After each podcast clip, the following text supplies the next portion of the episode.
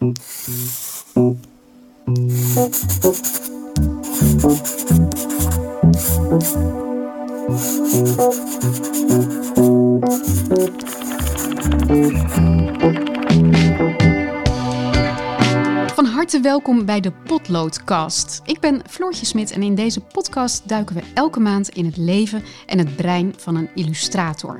En dat doen we aan de hand van vijf beelden die de illustrator zelf heeft gekozen. Wie is de persoon achter deze beelden? Een portret in geluid dus van iemand die in beelden denkt. En vandaag is dat Douwe Dijkstra, animator en filmmaker. Als iemand geen geheimen maakt van zijn maakproces, is dat Douwe. Greenscreen, viltstiften, cursorpijltjes in beeld. In zijn korte films zie je vaak precies wat hij doet. Regelmatig brengt hij achter het beeld voor het beeld, vaak met een surrealistisch en komisch effect. Het kenmerkt zijn speelse stijl waarmee hij maatschappelijk relevante thema's aansnijdt en bevraagt. Wat is echt en wat is niet echt? Welke rol spelen media en social media daarbij? En hoe manipuleerbaar is de wereld eigenlijk? Dijkstra was in 2007 een van de eerste drie winnaars van de Fiep Westerdorp Stimuleringsprijs en was genomineerd voor een Gouden Kalf. Douwe, leuk dat je er bent. Hallo. Uh, laten we beginnen met, met de korte film die de meeste mensen van jou kennen, denk ik. Um, dat is mijn buurman Abdi. Mm -hmm. Die is op tv geweest. Um, het gaat over je buurman. Kan jij hem even beschrijven voor de mensen die hem niet hebben gezien? Uh, ja, nou ja, het is, um, het is inderdaad een film over mijn buurman... die uh, een heel bijzondere geschiedenis uh, heeft, een heel bijzonder levenspad heeft bewandeld. En hij komt oorspronkelijk uit Somalië en heeft daar oorlog meegemaakt. Belandde in Nederland in de criminaliteit en ehm, werd daarna meubelmaker... en leerde mij kennen als zijn buurman in een, in een werkplaats. En, um, en sinds hij mijn werk leerde kennen, onder andere een van de films die we ook... Uh, die ook voorbij zal komen in de podcast, uh, vroeg hij mij steeds van, uh, je, ja, of hij zei me eigenlijk van, jij moet een film maken over mijn leven. Ja. En dat zijn we gaan doen. En de film laat zeg maar zijn leven zien, maar het laat ook zien hoe je een, ja, hoe je een levensverhaal zou kunnen vertellen. Dus ik kom er zelf ook in voor. En het laat ook de relatie tussen mij en mijn buurman zien. Ja, waar klikten jullie eigenlijk op?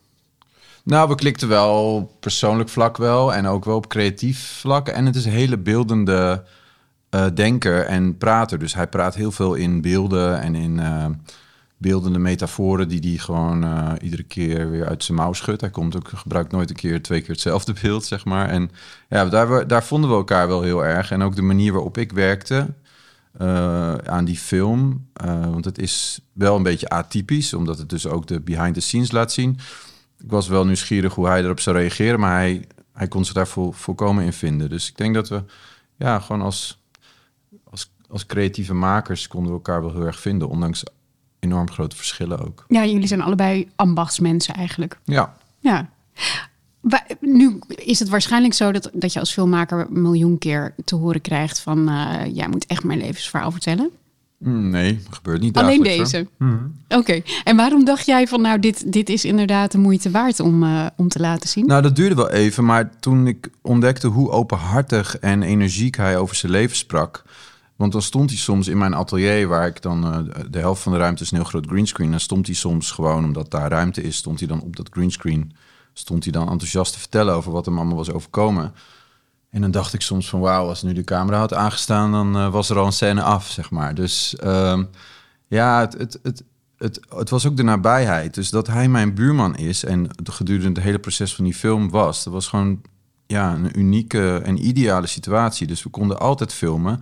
Het onderwerp was altijd daar. En uh, eigenlijk gedurende he het hele proces, tot, tot dat ik de laatste hand legde aan de montage, uh, ja, werden er ook nog nieuwe dingen gefilmd. En gebeurden er nog steeds nieuwe dingen. Dus het was, ja, die hele film is ook gewoon ge gemaakt in de nabijheid van, van het onderwerp. Ja. Hoe ga, je dan, hoe ga je dan te werk? Want je hebt zijn levensverhaal. Wanneer komt die vorm tot je? Nou, uh, ja, kijk, hij had dat voorgesteld. Toen ging ik een beetje piekeren over van hoe dan. Toen zat ik te denken van ja, uh, het naspelen van scènes lijkt me interessant. En dan had ik meteen ook wel in mijn hoofd van ja, dan gaan we dingen naspelen en dan gaan er natuurlijk dingen gebeuren tijdens dat naspelen. Uh, en ik denk dat, daar, dat het daar dan gebeurt, dat ik daar het verhaal mee wil vertellen. Dat had ik al wel in mijn hoofd. Maar goed, ik dacht ook van ja, is hij daar comfortabel mee? En voordat ik hem nou ja, het, ik wil het niet romantischer maken dan het is, maar het was echt zo. Ik zat zo in mijn atelier hier een beetje over na te denken. Toen ging ineens de deur open, kwam Abdi binnenlopen en die zegt: Hey Douwe, als we die film gaan maken, dan wil ik alles naspelen, zegt hij. En dus hij kwam met dat idee ehm, zelf aanzetten. En dacht ik: Oké, we, we hebben wel, ehm, ja, weet je, dat, we willen hetzelfde. En, ehm, en, en, en, en, er kon gewoon een soort speeltuin aanstaan, uh, waarin we dat allemaal gingen onderzoeken samen. Ja, en dan meteen, jullie hebben natuurlijk een heel gemakkelijk contact op die manier. Want je, je bent eigenlijk gewoon samen aan het spelen. Ja. Aan het proberen, aan het uittesten. Ja. Um, de, hoe helpt dat iemand om, om zo'n verhaal te vertellen? Uh, ja, kijk, ik denk dat de manier waarop we dat doen al heel erg past bij hoe hij sowieso al vertelt. Dus het was, want dat vragen mensen ook wel eens van ja, had dat dan een soort therapeutisch effect? Of was het voor hem niet heftig om zijn traumatische gebeurtenissen na te spelen? Maar uh, dat was het allemaal niet, omdat hij dat al heel erg gewend is om te doen en hij heel open is. Um, maar wat wel heel erg werkt, en daarom hebben we ook met uh, kostuums en met schaalmodellen en met objecten gewerkt, is dat dat dingen zijn die ja, die zijn gewoon fysiek aanwezig en die kun je vastpakken, daar kun je omheen staan, daar kun je over praten. En dat is echt een hele goede manier om een, om een gesprek te beginnen. In plaats van dat je iemand voor de camera zet met een opgespeld microfoontje, wat ik ook in de onderzoeksfase wel heb gedaan, maar dat was waardeloos materiaal. Dan komt Abdi ook helemaal niet tot zijn recht. Mm terwijl als hij op, uh, op het greenscreen staat met een uh, zelfgemaakte Kalashnikov bijvoorbeeld, wat een van de objecten is die we voor de film hebben gemaakt, ja, dan, dan ging het allemaal los. Ja. ja. Je, hebt, um, je hebt een grote liefde volgens mij voor uh, voertuigen, voor materieel, voor ja. helikopters, tanks. Ja, ik, kijk, ik hou helemaal niet van uh, oorlogsvoertuigen, ondanks dat mijn werk misschien anders doet vermoeden, maar uh, uh, maar ik heb wel, ik hou erg van speelgoed, letterlijk en figuurlijk. Je kan met alle objecten spelen, hoeft niet per se speelgoed te zijn. Maar waar ik heel erg van hou, is dat het, ja, nee, wat ik net al zei, dat het objecten zijn waar je waar iets mee kan gebeuren en die je kunt manipuleren. En uh, ik heb zelf wel, weet je, ik werk wel heel erg vanuit een idee of zo, maar ik moet echt iets hebben om mee te spelen. En meestal zoek ik op basis van, een, van de inhoud van een project objecten die ik nodig heb, die erbij passen. En die haal ik uh, in huis of in mijn atelier. En dan, uh, en dan kun je daar gewoon ja, mee gaan klooien. En dan ontstaan er dingen. En, en het is een soort jam sessies, zeg maar. En daar vergelijk ik het altijd mee. Ik, ik, vind, ik ben ook best wel jaloers op muzikanten die kunnen jammen. Ik bedoel, je hebt ook muzikanten die componeren op papier. Zo heb je ook filmmakers die componeren op papier... en daarna voeren ze het uit met misschien wel andere muzici. En je hebt ook muzikanten die, ja, die kunnen gewoon uh, lekker overweg met de gitaar en die gaan samen jammen. En dat is wat ik een beetje ook probeer te doen. Alleen moet ik iedere keer dan weer de, vinden wat, wat is dan een gitaar dit keer, zeg maar. Waarom ben je jaloers op die muzikant? Want je doet feitelijk hetzelfde. Die muzikanten zijn ook zoekend, hè, Douwe? Ja, dat is wel zo. Maar de directheid waarmee dat kan in muziek... en hoe dat dan in het moment al af is... Uh, ondanks dat het misschien niet allemaal geniaal is wat er ontstaat in een jam sessie... daar kan ik wel jaloers op zijn, ja. Ja, hoe, hoe vang je dat op? Ik bedoel, ben je een beetje aan het spelen en ga, kijk je dan terug wat je doet? Of hoe werkt dat dan? Ja, exact. Dan kijk je terug en dan moet je... Ja, dus je, je schept eigenlijk vanuit, een, uh, vanuit, vanuit chaos en vanuit spelen. En daarna ga je kijken wat is goed en slecht. Dus, uh, en in het geval van mijn beelden, daarom werk ik ook veel met greenscreen, omdat je iets opneemt maar eh, kijk, het is zelden zo dat dat wat voor de camera is, dat dat, dat, dat het affe beeld is bij mij. Dus ik neem meestal een soort puzzelstukje op. Je neemt iets op op een greenscreen en vervolgens kun je het nog combineren met alle andere dingen. Dus in die zin uh, is er altijd wel een uitgebreid proces van dat materiaal dan weer uh, ja, editen, terugkijken. Ja. ja. We hebben jou gevraagd om een aantal beelden mee te nemen. Um, toen ik je eerste beeld zag, dacht ik, ja, natuurlijk. um, je, je hebt een beeld gekozen uit de, de Thunderbirds. Ja. En daarbij heb je inderdaad expliciet gezegd, er moet een voertuig bij. Ja. Nou ja, kijk, uh, uh, jullie vraag was ook van een, een beeld wat, wat een beetje met... nu je, nu je, waarbij je later pas beseft van, ah ja, eigenlijk is dat ook wel van invloed geweest. En ik had dat eigenlijk pas onlangs dat ik aan de Thunderbirds weer dacht. Want eerder noemde ik, zou ik altijd hebben gezegd, file achterwerk. En dat is ook mijn dat waardoor het, bedoel dat, nou ja, dat was zo fantastische, eclectische, creatieve uh, kindertv. Dat heeft me echt wel gevormd. Dat dat kon, dat dat eh, wat er allemaal kon bij file achterwerk. Maar daarnaast werd dus in de, na- in de, in de 90s, wil ik zeggen, maar in de jaren 90 ehm, werd dus de Thunderbirds herhaald door de Afro. Eh, en die, eh, dat is een serie uit de jaren s- eh, 60, super oud. En, ehm, en Toen ook al gedateerd. Het zag er toen al wel gedateerd uit. Je kon echt zien dat dat gemaakt was. Dat het spelen was. Ja, en dat vind ik er dus.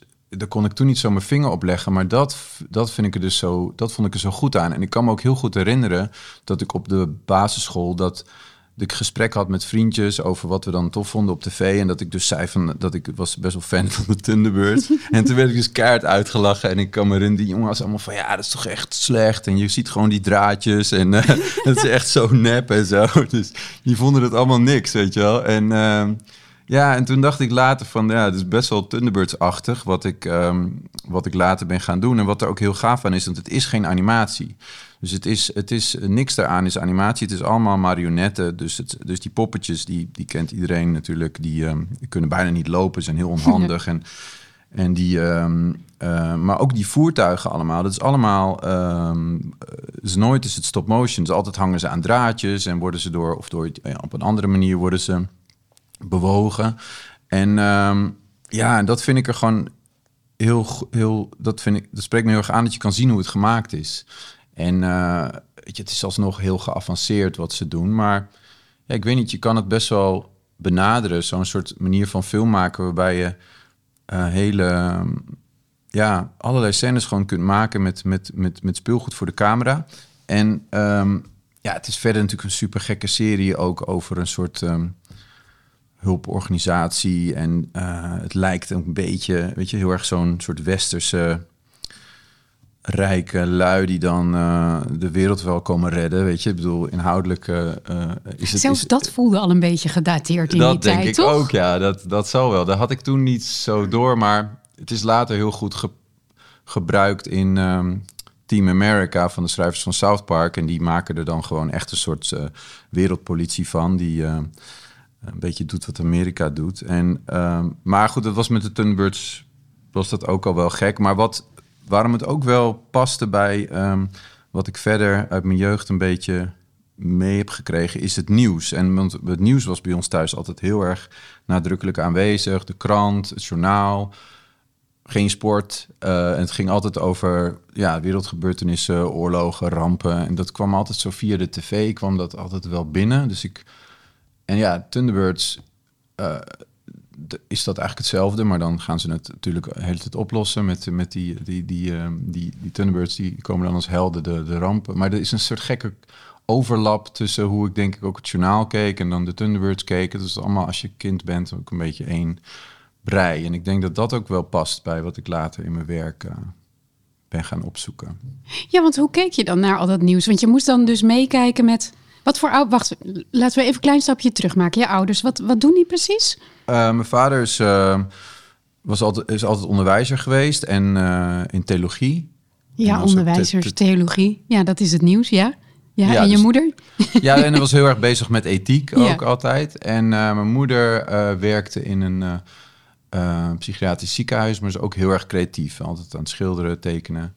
En ehm, ja, dus het is, weet je, er werd altijd wel, ehm, ja, er was altijd wel een beetje zo'n soort van worldview of zo aanwezig. Van, hè, dat dan de, eh, ja, ook hoe de, over de Koude Oorlog en eh, die natuurlijk wel ehm, een beetje eindigde toen ik eh, pas net kwam kijken. Maar al die, ja, dat was altijd heel erg aanwezig. Al die grote geopolitieke dingen, zeg maar. En Maar was er dan een worldview aanwezig of moest je debatteren? Moest je meedenken? ja, er werd ook heel erg, heel erg gedebatteerd. Ik had twee oudere zussen en ja, ik moe, niks moest, maar dat, dat dit is wat ik meekreeg. En ehm, dus ook toen ik naar de kunstacademie ging, ik zat altijd wel met één oog. Ja, ik weet niet, ik volgde altijd wel het journaal en, en ik las de krant. En, en dat werden later ook thema's in mijn werk. Dus niet zozeer specifieke oorlogen of zo, maar wel hoe, ja, hoe bijzonder het is dat je dat heet het meekrijgt of kan meekrijgen via, via media. En dat dat dan, terwijl je hier in Nederland eh, ja, rustig uh, je ding kunt doen. Hoe er dan uh, aan de andere kant van de wereld de wereld in brand staat. Ja, toch grappig dat dat bij jou dan inderdaad wat jij net zei van die, die Thunderbirds en die, dat nieuws ging bij mij zo door elkaar heen lopen. Ja, ik, het past op een gekke manier wel bij elkaar. En ehm, er zitten ook in de Thunderbirds best wel in die zin was het misschien zijn tijd toen in de jaren zestig wel ver vooruit. Maar er zitten ook rampen in die later uh, uh, echt zijn gebeurd, zeg maar. Dat is, uh, ja, een gekke serie is het. Maar ehm, ja, ik weet niet, dat in, in mijn herinnering mengt dat gewoon met elkaar. Ja. Het grappige van de Thunderbirds is, je zei net, het is geen animatie, maar het is natuurlijk bijna in wezen wel wat een, een animator doet. Is, is je bent eigenlijk God over een wereldje. Je maakt een wereldje en dat is de, tun de Thunderbirds natuurlijk bij uitstek. Dat is een wereldje met een puppetmaster. Ja, ja het is een soort uh, ja, het is theater en je maakt... Uh, en dat spreekt mij ook heel erg aan aan, aan, aan um, filmmaken. En de manier waarop ik dat probeer te doen... is dat je, is dat je alles kunt doen, zeg maar. Dus het is... Uh, het is een soort van totaalvoetbal waarbij je al die verschillende aspecten en het monteren en het het ontwerpen van het decor en, en, en, en wat erin gebeurt. Dat je alles, alles doet. Omdat je het in het klein doet, kun je, kun je als regisseur dan ook een soort one-man band zijn. Kan alles? Ja, hoe bedoel je? ja, denk het kan, wel. Je, kan je alles, denk je, verbeelden met animatie als je werkt zoals nee, jij werkt? Ja, denk dat alles kan. Als je maar niet... Kijk, als je in een film een soort realisme nastreeft... of een soort Hollywood kwaliteit, ja, dan kan ik niet alles. Nee. maar dan. Uh, uh, maar als het, ja, als het niet uitmaakt dat je soms zeg maar de touwtjes ziet, net als bij de Thunderbird, dan kan alles. Ja, ja. je hebt, um, we hebben je gevraagd om een tweede beeld wat je op het spoor zet als kunstenaar. Ja. Um, je noemde er twee, uh, Swankmaier en, en Roman Siegner. Ja. Dat zijn best wel uitgesproken um, uh, kunstenaars? Of um, hoe kwam jij daarmee in contact? Was dat ook iets wat je van huis uit meekreeg? Nee, helemaal niet. Dit, hier kwam ik mee in contact op de kunstacademie. Dus ik ging naar de kunstacademie in Kampen. En uh, wat ik ook wel te gek vind als ik daar aan terugdenk, is dat... Ja, dat was dan nog voor... Uh, dus dat was in, ik begon in 2001, studeerde tot 2005. En dat was nog net voor YouTube. Ik denk dat YouTube begon in 2004 of zo. Maar het was in ieder geval voor de tijd dat je op internet dingen kon streamen of dat je zomaar alle films kon opzoeken. Dus het was ook maar een beetje wat er dan, ja, waar je docenten je mee in aanraking brachten of wat je vond in de mediatheek. En ze hadden dan in de mediatheek, waren ze toen net bezig met alles wat ze dan in de decennia daarvoor op VHS van tv hadden opgenomen voor de mediatheek. Gingen ze dan overzetten op, op DVD. Maar het had allemaal nog die gruizige kwaliteit. En dan, ja, dan was het maar net wat er dan, wat je daar dan vond of zo. En ik ben, ik ben toen wel met, uh, dus we keken ook wel films op de academie. Uh, uh, waren filmavonden en er was dan, ik weet niet, met dan Stanley Kubrick of, of andere klassiekers werden daar vertoond. En op, en op een gegeven moment kwam ik in aanraking met het werk van Jan Spangmaier. En, um, Wat gebeurde er in je hoofd toen je dat zag voor het eerst? Mm, ja, ik had nog nooit iets gezien en het is heel. Um, dus wat hij doet is een stop-motion filmer, maar hij uh, gebruikt eigenlijk altijd uh, bestaande objecten en spullen en mensen. En uh, dat heet dan pixelation als je stop-motion animaties maakt met, met menselijke acteurs. Dus het heeft een hele, hele volwassen en beetje duistere beeldtaal. En ondertussen gebeuren er allemaal dingen die in het echt absoluut niet kunnen. En, uh, en het heeft iets heel erg, want ik noemde de film. Uh, Film Food. Uh, food, ja. Het is een korte film, drie luik met een ontbijt, een lunch en een diner. Een soort satire op, uh, op hedendaagse samenleving. Maar dan denk ik ook specifiek wel een satire op Tsjechisch, waar hij vandaan komt, samenleving. Maar dat, het is heel erg fysiek en heel erg vies ook. En er zitten heel veel close-ups in. En alles heeft een heel erg hard uh, geluidsontwerp met, met veel, uh, uh, ja, veel smakkende geluiden en zo. En ja, ik, ik was toen ook wel bezig met stop motion, maar wat, wat ik ook altijd lastig vond en waar ik later een beetje mijn weg omheen probeerde te vinden, was dat ik, ik wilde wel animaties maken, al doe ik dat tegenwoordig steeds minder, maar ik was niet zo geïnteresseerd om dan een hele beeldtaal te ontwikkelen, zoals een animator of een illustrator. Zo van, weet je, ik wil wel een.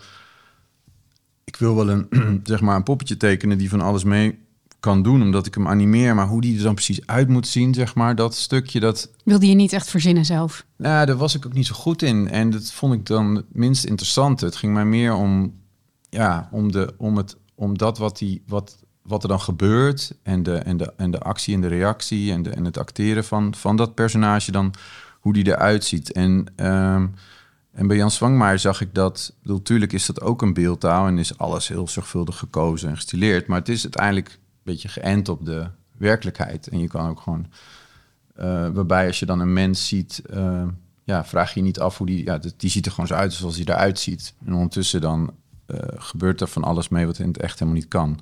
En ik denk dat dat me het meeste aansprak aan het werk van, eh, van, van, van Jan Zwangmaier. Ja. En die combinatie van, van grimmig en, en humor, dat, Ja, dat heeft het ook. Er zit heel veel humor in. En eh, een beetje, een beetje schurende humor. En dat, ehm, ja, daar hou ik ook wel van. Ik vind dat ook wel bij sommige werken die ik heb gemaakt, dat vind ik altijd misschien wel het grootste compliment als mensen een soort ambigu gevoel eh, uiten. Van ik, dat ze het kijken en dat ze denken, ja, ik moest eigenlijk lachen, maar ik, had zo, ja, ik had het gevoel dat het ook niet grappig was eigenlijk, omdat het wel een, een, een laag onder zit.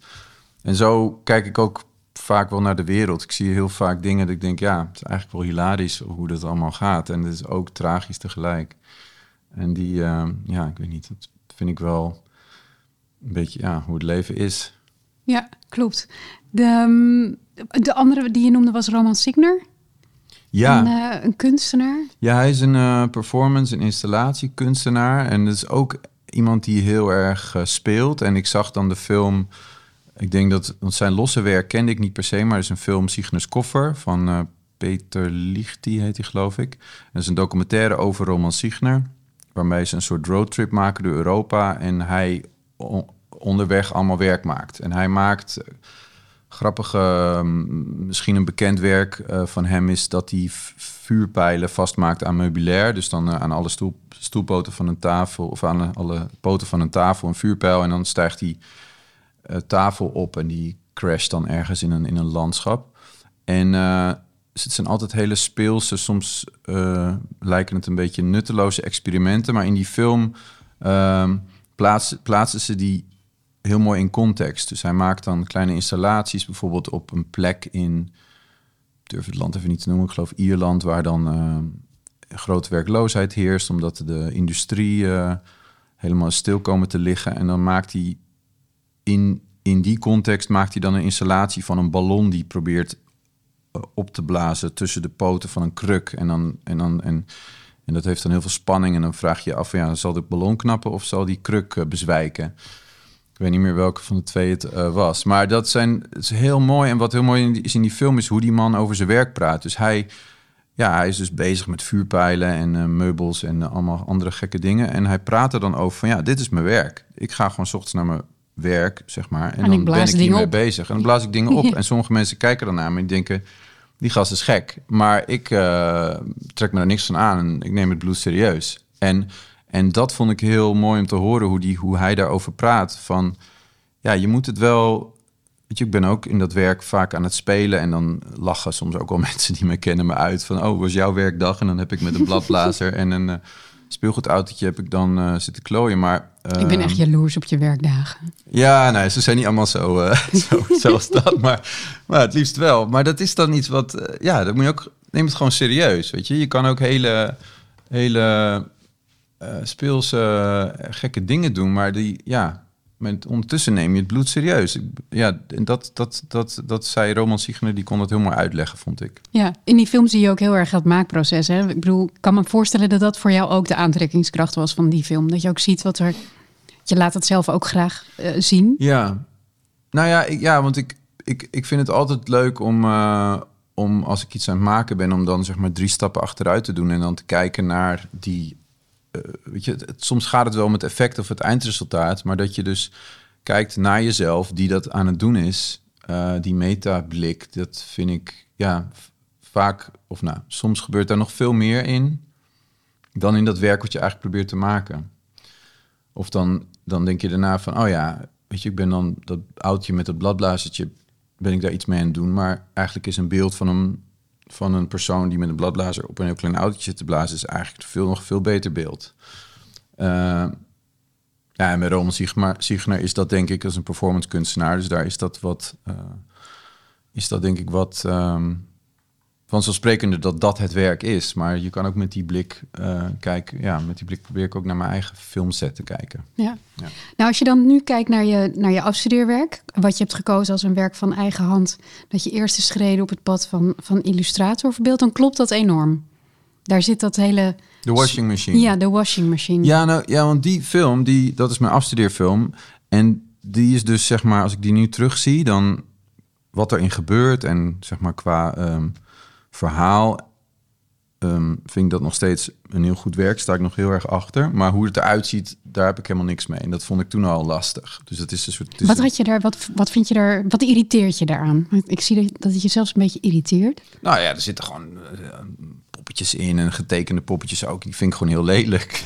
ja, en het is ook niet iets wat. Uh, en, en, er zitten ook wel. Uh, ik bedoel, je, je, je, kijk, je kan wel zien dat ik niet dat niet, zeg maar, het ontwerpen van een kleipoppetje is niet mijn grootste liefde. Dat kun je ook wel zien in die film. Die, dat kleipoppetje moest vooral gewoon heel snel af zijn. En dan kon ik daarmee gaan uh, spelen. Het is effectief, het allemaal. is effectief, ja. En uh, uh, dus ik vind hoe het eruit ziet, uh, daar, daar, heb ik niet zoveel mee. Maar die film gaat dus over, uh, eigenlijk over zappen op televisie. En hoe je, als je dan van kanaal naar kanaal ehm, gaat Vanuit je luie stoel. Vanuit je luie stoel. Dat er eigenlijk dat je ook eigenlijk gewoon op dat moment een soort mixtape maakt van de, van de tijdgeest misschien wel. En kijk, toen was dat nog, uh, ja, het is helemaal niet zo heel lang geleden, maar toen was het nog sap op tv. Nu uh, swipe je dingen voorbij op, uh, op, op social media en gaat dat in een nog veel rapper tempo. Maar ook als je op tv dus sapt, dan ja, je schiet misschien vanuit een commercial in een dramaserie. En dan krijg je een halve zin mee en dan ga je naar een of andere nieuwsbericht. En dan ontstaat er eigenlijk een soort hele gekke mixtape van, uh, van werkelijkheden die, die, ja, die ik soms echt fantastisch vind. Of hoe, hoe die dan eigenlijk ja, de, een, een, wereldbeeld geeft. Maar vooral ook een beeld geeft van, van hoe media werken. En ik heb dat geprobeerd in die film... Uh, ja, letterlijk te laten zien door dus een man die in zijn luie stoel zit te zappen. En iedere keer als hij zapt, dan uh, verandert de omgeving waar hij in zit uh, mee. En, uh, en het was ook een film die ik maakte op een manier die eigenlijk voor een animatie een beetje ongebruikelijk is. Maar ik, toen ik aan die film begon, ik wist wel de eerste twee scènes, maar ik wist niet hoe het daarna verder ging. Dus ik ging gewoon de eerste twee scènes maken. En dan op basis van waar ik dan aanbeland was, ontwikkelde die film zich verder. En op een gegeven moment kwam er een eind aan.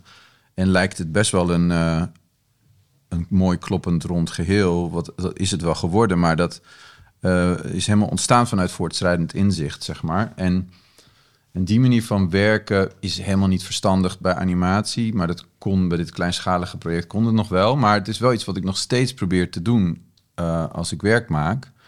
En daarom denk ik ook dat ik de, de hoek van de documentaire, waar ik hem nu op ga in mijn werk, heel goed bij me past. Omdat dat voortschrijdend inzicht en dat onderzoek en het maken van zo'n film op die manier, dat past bij het maken van een docu uh, veel beter dan bij het maken van een korte animatie. Maar uh, ja, dat was bij die film was dat wel heel goed gelukt. Dus ik, uh, ik denk niet, ik had die film nooit, maar goed, het is ook mijn eigen interesse of, of, of kunde niet, maar ik had hem nooit kunnen schrijven als een script en dan uit kunnen voeren. Nee. Dus het, het, het, het, was ook ja, het was echt zo'n project waarbij ik de spullen moest hebben en, en, moest gaan spelen. En ook deels die film al moet ervaren en zien en horen. Voordat je weet hoe die daarna verder moet. Ja, maar toch, weet je, ik, ik begrijp dat je zegt van ik vind dat hij er niet mooi uitziet. Het zijn ook je eerste schreden, dus je mag ook best een beetje mild zijn voor jezelf, vind ik dan. Ja, ja. Maar ja. De, je, je thematiek zit daar wel in over, over oorlog. Ja. Uh, er zit uh, eigenlijk. Uh, ik vat het op als een soort maatschappijkritiek. Hè? Van we zitten in onze luie stoel en we zeppen er langs. Dat, dat zit wel allemaal in je. Dat ja. is een soort rode draad die door ja. je werk loopt. Nee, maar dat, ik vind het ook in die zin een hele goede film. Het is, het, het is of ja, goed, omdat we het ook hebben over die beeldtalen. Dat is iets wat me dan minder aan, aanspreekt. En waar ik daarna in uh, bijvoorbeeld Demontabele, waar we het zo over zullen hebben, die heb ik daar een andere manier voor gevonden. Dus het meer zoals Jan Zwankmaier dat doet. Ja. Ja, maar uh, uh, het is wel. Uh, um, het is wel een werk wat gewoon helemaal in lijn ligt met wat ik daarna ben gaan doen. Ja. Er is nog iets waar ik opeens aan moest denken. En dat is, wij zijn ongeveer dezelfde generatie. Volgens mij zijn wij de generatie van de afstandsbediening. Volgens mij zijn wij de eerste en, en ook de laatste eh, generatie die heeft gewerkt met inderdaad in een luie stoel zitten Ja. en doorzeppen. En dan eindeloos langs al die kanalen totdat je iets ziet wat je eh, leuk vindt. Ja. Ehm, dat zie ik ook heel erg ehm, eh, terug in je werk. Was ook een periode waarin wij. ehm, je had het journaal om, om nieuws te zien, Ja. om oorlog te zien. We hadden nog niet. ehm, eh, CNN kwam net een beetje op, Ja. Ja. ja, terwijl wij eh, groot werden, zeg maar. Ehm, nu met internet word je eigenlijk de hele dag bestookt met, met oorlogsbeelden. ja. Dat is toch eigenlijk een heel ja, eh, onwezenlijk eh, verschil. Ja, je moet nog meer hebben van je eigen filter. Eh, want je kan altijd inderdaad. Als ik. Nou ja, het is, zo maf, omdat je als je op een telefoon naar die social media kijkt, dan kijk je echt naar een soort alleskanaal. Dus ik, als ik Instagram aanzet, dan. Weet je, nu met die oorlog in Gaza en ik volg dan een aantal mensen die daar dan verslag van doen. Maar dan kijk je dus gewoon even casual op dat medium. En dan zie je, weet je wel, aan stukken gescheurde kinderen. Dat is echt bizar trouwens, wat er allemaal op kan Ik worden wou net gepost. zeggen, dat zagen wij ook niet, hè? Nee, het is ook het is nog ongecensureerder, denk ik, nog minder ge, ja, of dat wordt dan misschien na een tijdje verwijderd, maar het staat er even op in ieder geval. Dus je ziet ook veel explicieter eh, beeld. En ehm, ja, dat is wel eh, dat is wel extremer geworden. Dus en terwijl als je dan het journaal ging kijken, dan koos je er misschien wel voor van, nou, ik ga nu het journaal kijken. Dus dan kun je een bepaalde register aan eh, dingen verwachten. Maar nou ja, als je er langs, als je er langs zapt, dan ehm, misschien is het, valt het dan ook rauw op je dak. Dus het was er al wel, maar het is wel extremer. Ja. Ja, ik vraag het omdat ik me... Jij, jij recreëert eh, eh, vaak oorlogsbeelden. Mhm. En ik vraag me af waarom. En of dat, of dat dan er iets mee te maken heeft dat je wilt dat dat in zekere zin behapbaarder is om te zien. Of wil je... Nou ja, ik weet het niet precies. Daar in, in verschillende werken komt het voor, om verschillende redenen voor, denk ik. En eh, het heeft me wel altijd gefascineerd. En het is gewoon ook zoiets bizars dat je... eh, weet je, er is ook gewoon een soort... Het heeft ook een soort aantrekking, aantrekkingskracht. En zeker op kinderen. En ik mocht bijvoorbeeld van mijn ouders nooit speelgoedwapens. Mijn ouders waren heel... Die waren er heel streng op. Ik mocht absoluut niet een, zeg maar, een... eh, neppistool, klappertjespistool of zo. Dat mocht ik absoluut niet hebben. Tot ik er eentje op straat vond een keer. En toen was het van ja, die heb ik gevonden. Dus eh, dan was ik dan. eh, was Heb je die eerst verstopt of heb je die meteen Nee, ik laten heb wel laten zien, maar dat Oh, vonden ze dan ook echt niet tof dat ik die had. En dat was dan echt zo'n revolver uit een, weet je, een cowboyfilm. Maar goed, nog steeds een wapen. En dat, daar waren ze heel bewust mee bezig van. Het is een wapen. En... Maar ik tekende dus, als ik naar mijn eigen kindertekeningen kijk, dat is ook bizar. Er zitten dan heel veel oorlogsscènes in en allemaal landschappen met... En dat is voor een deel ook het nieuws wat, waar dat dan vandaan komt. Maar dat je soms wel eens denkt van... Ja, het lijkt wel, weet je, dat dan een kind uit Harderwijk... wat dan oorlog zit te tekenen... terwijl het helemaal geen oorlog heeft meegemaakt. En dat het toch dan iets is wat, wat je blijkbaar aantrekt. En ik was daarna ook in mijn tienerjaren wel heel erg bezig met oorlogsfilms eh, kijken. En op een gegeven moment... ehm, ja, toen ik wat ouder werd, ging ik ook wel zien dat heel veel van die films ook. Want ik, ik, ik, was, ik was wel heel erg aangetrokken door die films die dan pretendeerden dat ze lieten zien, zo was het. Weet je wel, zoals weet ik veel, Saving Private Ryan, dat was toen zo'n film van nou, nu kun je echt zien hoe dat was die day. En, eh, Ja, zelf ervaren bijna, die eerste scène. ja, exact. Maar het is tegelijkertijd ook gewoon heel pervers. Want het is ook het, spektakel van, van het geweld. En het is altijd. En, en, en na een tijdje snap je dan ook wel van. Oh ja, dit is wel een heel Amerikaanse film over Amerikaanse winnaars. die eh, het verhaal vertellen vanuit het perspectief van de winnaar. En, en dan, weet je, ik bedoel, ik denk dat alle goede oorlogsfilms die ik op een gegeven moment. die. Ik heb nu altijd het idee van ik hoef geen oorlogsfilms meer te zien. Want zeg maar de ja, goede oorlogsfilms, of wat ik dan eh, goed vind, die komen allemaal op hetzelfde manier, op hetzelfde neer dat oorlog doffe ellende is en dat er alleen maar verliezers zijn en dat het heel erg, heel erg naar is. En er zijn een aantal films die dat heel mooi laten zien, maar ehm, het is ook voor een heel groot deel zijn die films vaak propaganda. En, eh, en ik vond dat ook altijd iets op het nieuws dat je dus ook heel erg bezig was met goed en kwaad. En ik denk dat ik ook wel kom uit een ik kom uit een protestants gezin en dan is gewoon ethiek en goed en kwaad. Dat zit, ligt, is altijd wel onderdeel van het gesprek, denk ik. En uh, dat ik dan op die manier ook naar het nieuws keek. Van, nou, dan dus waren de Amerikanen weer ergens een land binnengevallen. En dan dacht je toch van, oh ja, dat zijn dan een soort van de good guys. Maar op een gegeven moment denk je ook van, nou, ik weet niet uh, hoe dat precies zit. En, en het was ook altijd, ik heb mijn vader is theoloog, dus het nieuws over Israël was ook altijd wel op de buis. En dan kan me ook wel herinneren dat je dan die, uh, hoe heette dat, tweede intifada of eerste intifada, ik weet het niet, maar dat was op een gegeven moment ik, ergens in mijn kindertijd ook alleen maar op het nieuws en altijd maar die uh, stenen gooien de Palestijnse jongeren tegenover die soldaten, waarvan ik dan als kind dacht van, oh ja, die zien er een beetje hetzelfde uit, die hebben dezelfde pakjes aan als die Amerikanen, dat zijn dan een soort van waarschijnlijk de good guys, maar nou op een gegeven moment dan ga je dat allemaal, denk je van ja, dat is allemaal niet zo uh, zwart-wit, uiteraard niet, maar toch ben je ook, ja, is er ook dat, dat hele uh, want in films en entertainment en computerspelletjes bijvoorbeeld zit het super veel. Weet je, je wordt dus heel vaak uitgedaagd om iets, om je te verhouden tot dat oorlogsgeweld. En um, ja, terwijl het is alleen maar eh, doffe ellende. Wat ik bijvoorbeeld ook iets wat ik altijd, weet je, op Discovery Channel heb je heel veel uh, documentaires die gaan over de techniek van oorlog. Weet je wel, een programma over bommenwerpers of zo. En hoe... Het verbaast me niks dat jij die kijkt trouwens. Nee, kijk ik, ja, maar dat kijk ik, nee, dat keek ik toen ik jong was wel, maar nu vind ik dat echt zo problematisch, weet je wel. Dat is dan, dan kun je, je kan heel een uur lang een docu over hoe ingenieus die dingen zijn. En het gaat niet over uh, het resultaat, zeg maar. Dat is dan ineens een docu zit niet en oh, het is heel knap hoe die bomwerper werkt. En dit zijn beelden van uh, dode kinderen. Weet je, het is niet, het is gewoon, het gaat alleen maar over die techniek.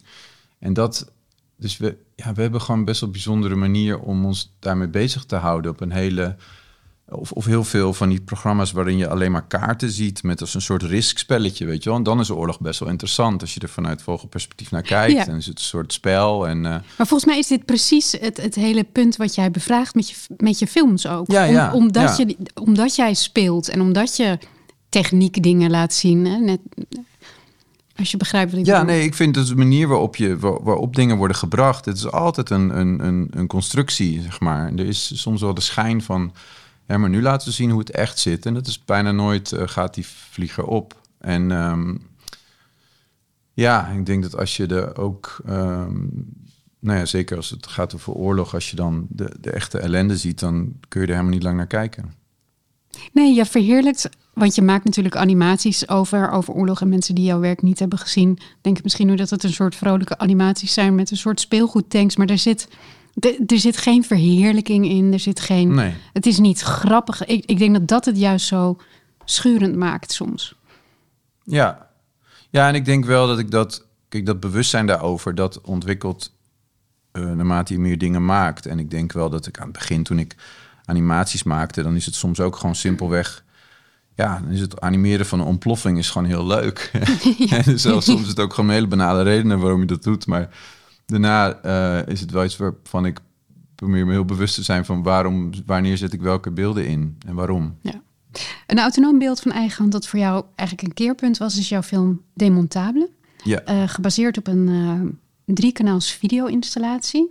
En daar heb Ja. jij een korte film van gemaakt. Ja. Um, waarom was dat een keerpunt? Nou ja, het was een keerpunt omdat ik na de academie... Uh, dus ik heb de illustratie gestudeerd aan de kunstacademie in Kampen... die later naar Zwolle is verha verhuisd. En, uh, en ik studeerde dus af met die film The Washing Machine. En die film die ging, uh, die had best wel wat succes na mijn afstuderen. En die kwam zowel op een beetje filmfestivals terecht... als ook in galeries zelfs. In, een beetje in de kunst... Uh, tussen autonome kunst kwam die ook terecht en werd ook besproken in het blad Kunstbeeld toen. Dus ik was best wel verrast hoeveel kanten zo'n die film ook opging. En ik denk dat ik daar al wel dat autonome pad, dat, uh, ja, dat, lag, dat lag er eigenlijk wel. Alleen ik ging na de academie, wilde ik eigenlijk heel graag, een tijdje dacht ik dat ik dat wilde, wilde ik heel graag die toegepaste kant op. Dus ik, ik, wilde heel graag uh, bedrijfjes spelen. En ik ging toen nog met een portfolio op DVD met zo'n uh, videomenu en zo. Had je toen, uh, was toen nog net, nou, dat was toen misschien al wel gedateerd. Maar ik ging met zo'n DVD onder mijn arm langs allemaal bureaus in Amsterdam. En ik ging mezelf verkopen. En ik wilde echt eh, daarvoor werken en in opdracht werken. Als wat verkocht je je eigenlijk? Wat, wat was dan je, je unique selling point, nou ja, zoals dan, dat dan heet? Dan als animator, maar ik, ik, weet niet of ik al goed wist hoe ik me, als wat ik mezelf verkocht. Want je kan dan, ik was ook super jong toen ik afstudeerde, ik was 20 en toen, uh, of ik werd 21 een maand erna, maar ik was dus echt heel jong. En uh, ja, dan kom je toch vooral ook wel in werk terecht wat, wat, wat je dan krijgt door je technische skills of door, door de dingen die je kan als animator. Dus ik heb ook allemaal hele vreselijke internetbanners en zo die je toen nog had. Uh, dat is ook een beetje voorbij, hè? van die schreeuwende, bewegende ja.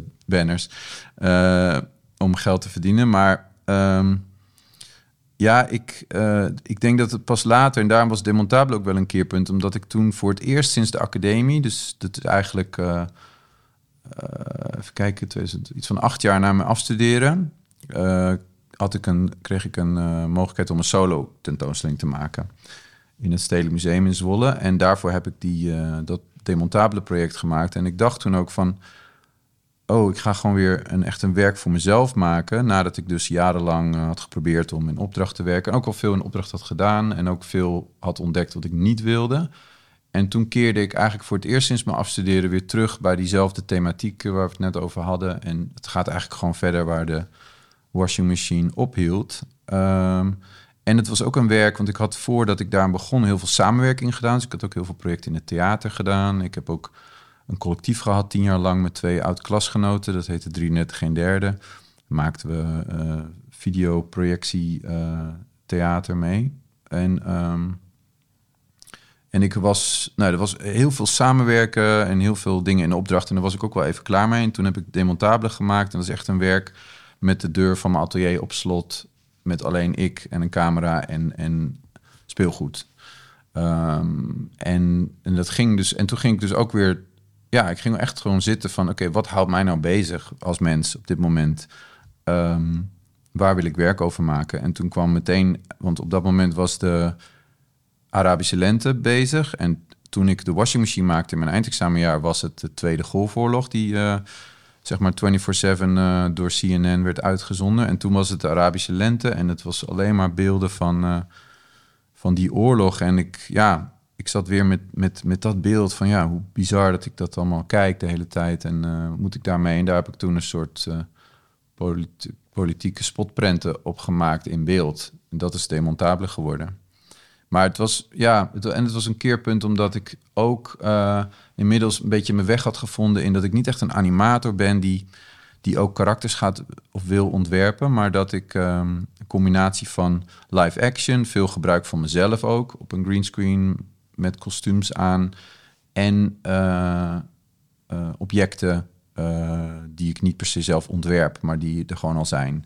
Zoals nou ja, in, in demontabele daarvoor zocht ik, ik zocht een beetje de archetypes uit het nieuws op dat moment. Dus het was toen die oorlog in Noord-Afrika, die oorlog in die landen, zag je toen heel veel van die, dat is denk ik iconisch beeld, zag je van die pick-up trucks, van die Toyota pick-up trucks met dan geschut achterop. Een soort van zelfgemaakte oorlogsvoertuigen. En, uh, en die, uh, nou ja, dat, was dan eentje van, oké, ik moet zo'n pick-up truck hebben. En, ik, um, en een bepaald soort helikopter en, en een aantal van die dingen heb ik verzameld. En en uh, daar ben ik mee gaan spelen.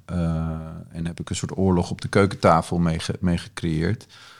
En uh, ja, ik had denk ik daar wel een werkwijze en een beeldtaal gevonden die ik, die ik daarna ook heb doorgezet. En, en ook in Buurman Abdi, ehm, in die film die ik dus iets meer dan een jaar geleden heb gemaakt, daar komen allerlei dingen die ik heb ontdekt um, in deze reis, die komen eigenlijk allemaal samen in die film. En daar is Demontabele een heel belangrijk stukje van.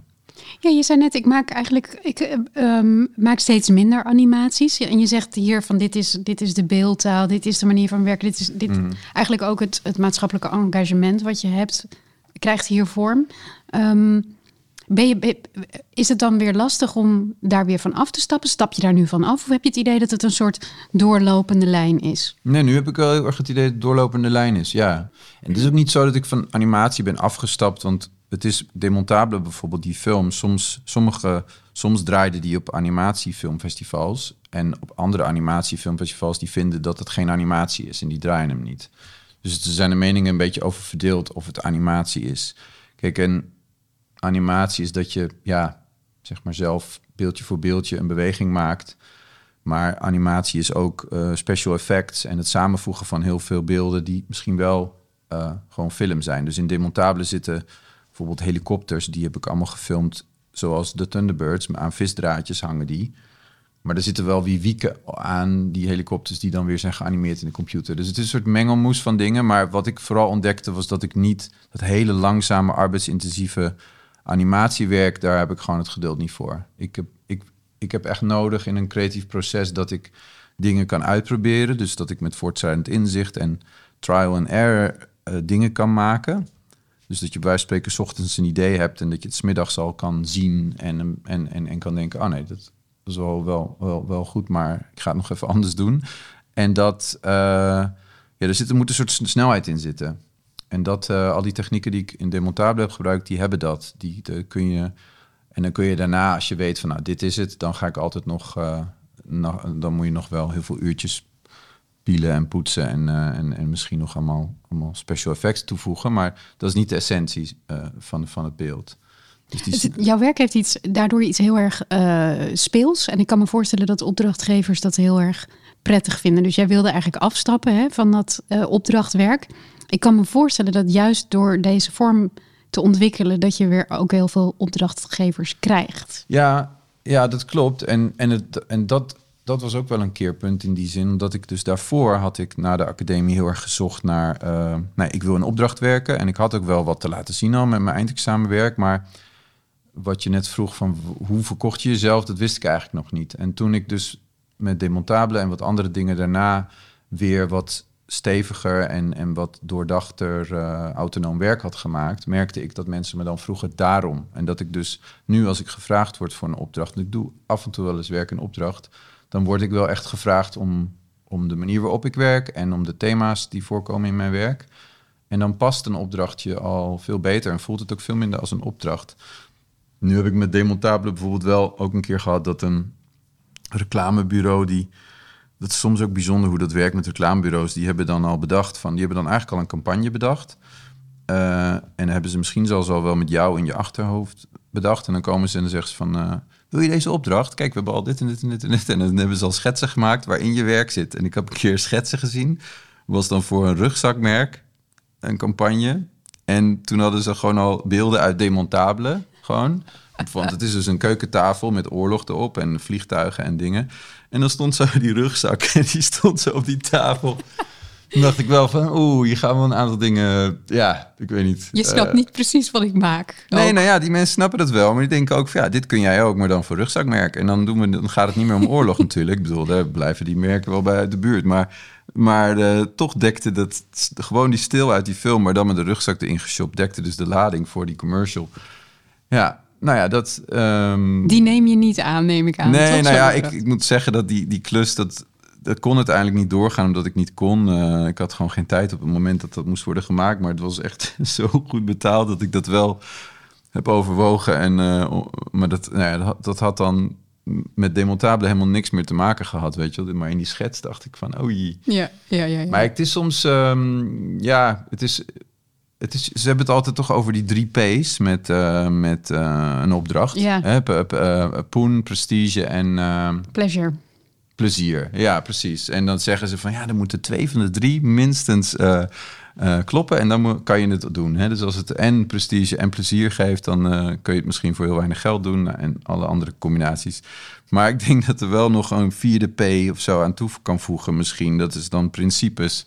Ja. Terwijl ja, denk het wel. Want als je, zeker ook als je in je werk met thema's bezig bent als dit. En ik ja, kijk ook kritisch naar de media en zo. En je maakt dan vervolgens ja, ik weet niet, uh, noem het maar, iets voor een, een bepaalde partij, dan uh, ik denk dat je wel je eigen geloofwaardigheid als uh, kunstenaar dan best wel onder, kan ondermijnen. Ja. ja. Laten we twee opdrachten pakken die je wel heel leuk vond. Ja. De trailer voor Go Short en de trailer voor de illustratieambassade die je hebt gemaakt. Ja, ja. Ehm, waarom wilde je die twee laten zien?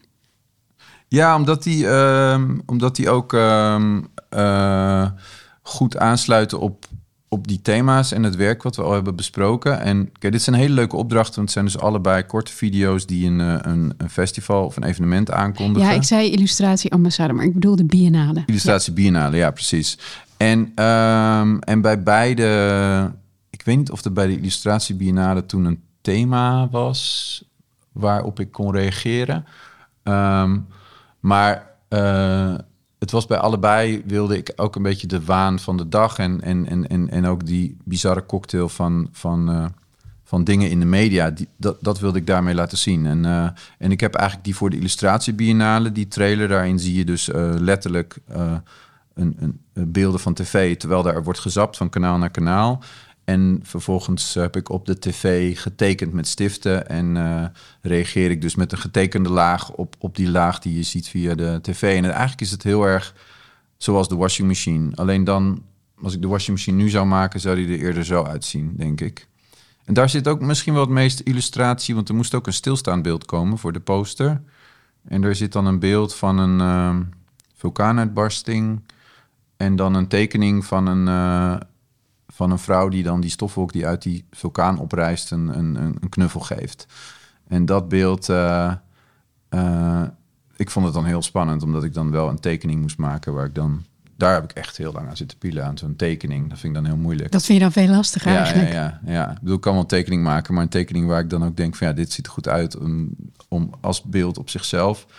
Dat, uh, ja, dan, dat, dat vond ik dan wel lastiger. En die voor een Go Short die is een beetje vergelijkbaar. Die gaat ook over korte aandachtspannen. En dan ga je heel snel van het ene in het andere. En wat bij Go Short gebeurde, dat, en dat sluit dan ook weer aan op wat ik in Buurman Abdi heb gedaan, was dat ik van die trailer voor Go Short heb ik toen een making-of van gemaakt. En die making-of die, uh, ja, die is nog wat gekker dan die trailer zelf. Die is al vrij uh, heftig en snel, maar in die making-of zie je dan ook nog de, de greenscreen en allemaal andere dingen gebeuren. En die had ik toen op social media gepost, uh, op, op, Instagram. En die ging helemaal viral. Ik had ook uh, helemaal geen volgers op Instagram. En toen na dat, na dat filmpje ineens heel veel. En daaronder schreven mensen dan allemaal comments als... En ik, ik had die video gewoon bedoeld als van... Nou, ik laat, ik laat een beetje show-off van zo heb ik dat gemaakt. En zo zit het technisch in elkaar. En uh, dat is leuk voor je social media portfolio. Maar er schreven allemaal mensen comments onder van... Yo, dit, dit laat voor mij zien hoe ik, hoe ik de media ervaar. Hoe gestoord de media is en hoe, hoe dingen allemaal nep kunnen zijn. En allemaal... Uh, um, uh, ja, dat, dat was een beetje voor AI. Ik wil zeggen met AI, maar wel met uh, nou, allerlei, allerlei technieken... hoe dus beeld gemanipuleerd wordt. En toen dacht ik, oh wauw, dat is dat ik helemaal niet zo bedoeld, maar dat is echt te gek dat er zo'n laag, dus dat het die zeggingskracht krijgt. En dat heb ik in Buurman Abdi eigenlijk een beetje doorge, doorgezet. Ja, daarmee, wat je natuurlijk doet met dat maakproces laten zien, is inderdaad laten zien dat alles een constructie is. Ja. Alles wat je maakt is in feite een constructie. Alles wat je ziet is daarmee ook een constructie. Ja, en, en nog dat beeld van die vulkaan, want ik had nog kindertekening meegenomen. Maar, ja. die ga, maar in ieder geval, dat is dus ook een vulkaanuitbarsting die ik heb getekend toen ik denk tien was of zo. En uh, op die tekening zie je dus het landschap van een vulkaan die uitbarst met heel veel lava. En een dorpje staat in de fik. Maar er staat er rechtsboven in beeld staat er dan een extra kader uh, in die tekening. En daar staat dan boven uh, in Europa op tv. En dan zie je dus diezelfde vulkaanuitbarsting in het klein in zo'n thumbnail bij die nieuwslezer. En dan zie je dan een nieuwslezer en die nieuwslezer zegt een heftige vulkaanuitbarsting. Nou, bla bla bla. En dus daar zit dan al. Ik vond het. Ik vond die tekening laatst terug. Toen dacht ik, wauw, ik zat dus in die kindertekeningen ook al met dat Weet je wel, met de gebeurtenis zelf en hoe dat dus mij bereikt via de, via de, via de, uh, de media. Maar het is wel grappig. Het is in essentie precies wat je, wat je nu doet, waar je mee speelt en uh, wat je bezighoudt nog steeds. Ja, exact. Ja, en dat, uh, dat, dat, dat was ik me toen helemaal niet van bewust. Maar dan zie je zo'n tekening en denk je, oh, dat, dat hield me al langer bezig dan ik, um, dan ik dacht. Ja. ja. Ik ga je nu toch iets vervelends vragen, want um, je hebt alleen maar bewegend beeld uh, geleverd. En wij vragen aan onze illustrator altijd of ze iets willen achterlaten in onze, nou ja, nogal stilstaande illustratieboek. Ja. Um, het is eigenlijk ook geen vraag, het is een opdracht. Dus je, je zult wel moeten. Wat voor, um, hoe ga je dat nou aanpakken? Wat voor materiaal kies je dan? Ja, goede vraag. Nou, ik zou meteen wel voor dan. Ik zie sowieso gekleurde tape. Je pakt meteen weer het makkelijkste dat erbij Nou, ik weet niet. Uh Wacht maar tot je ziet wat ik hiermee ga doen.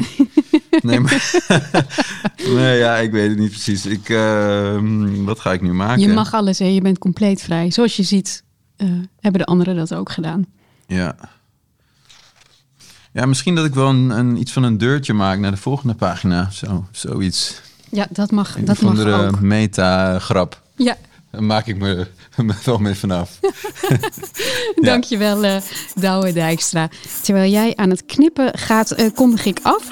Het werk van Douwe is te zien in de expositie Home, A Sense of Belonging... over illustratie en animatie van 12 april tot 26 mei... bij de Illustratieambassade in het Meterhuis in Amsterdam.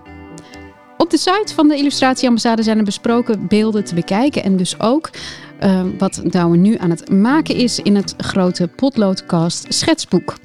De Potloodcast is een initiatief van de Illustratieambassade, het platform voor illustratie, en wordt mogelijk gemaakt door de steun van de Fiep Westendorp Foundation, Pictorite en het Stimuleringsfonds voor de Creatieve Industrie.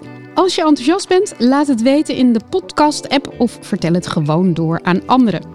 Presentatie Floortje Smit, redactie en samenstelling Marlies Visser, techniek Maarten Boers. Schrijf je in voor de nieuwsbrief of abonneer je op de podcast en we laten je weten wanneer er nieuwe afleveringen zijn.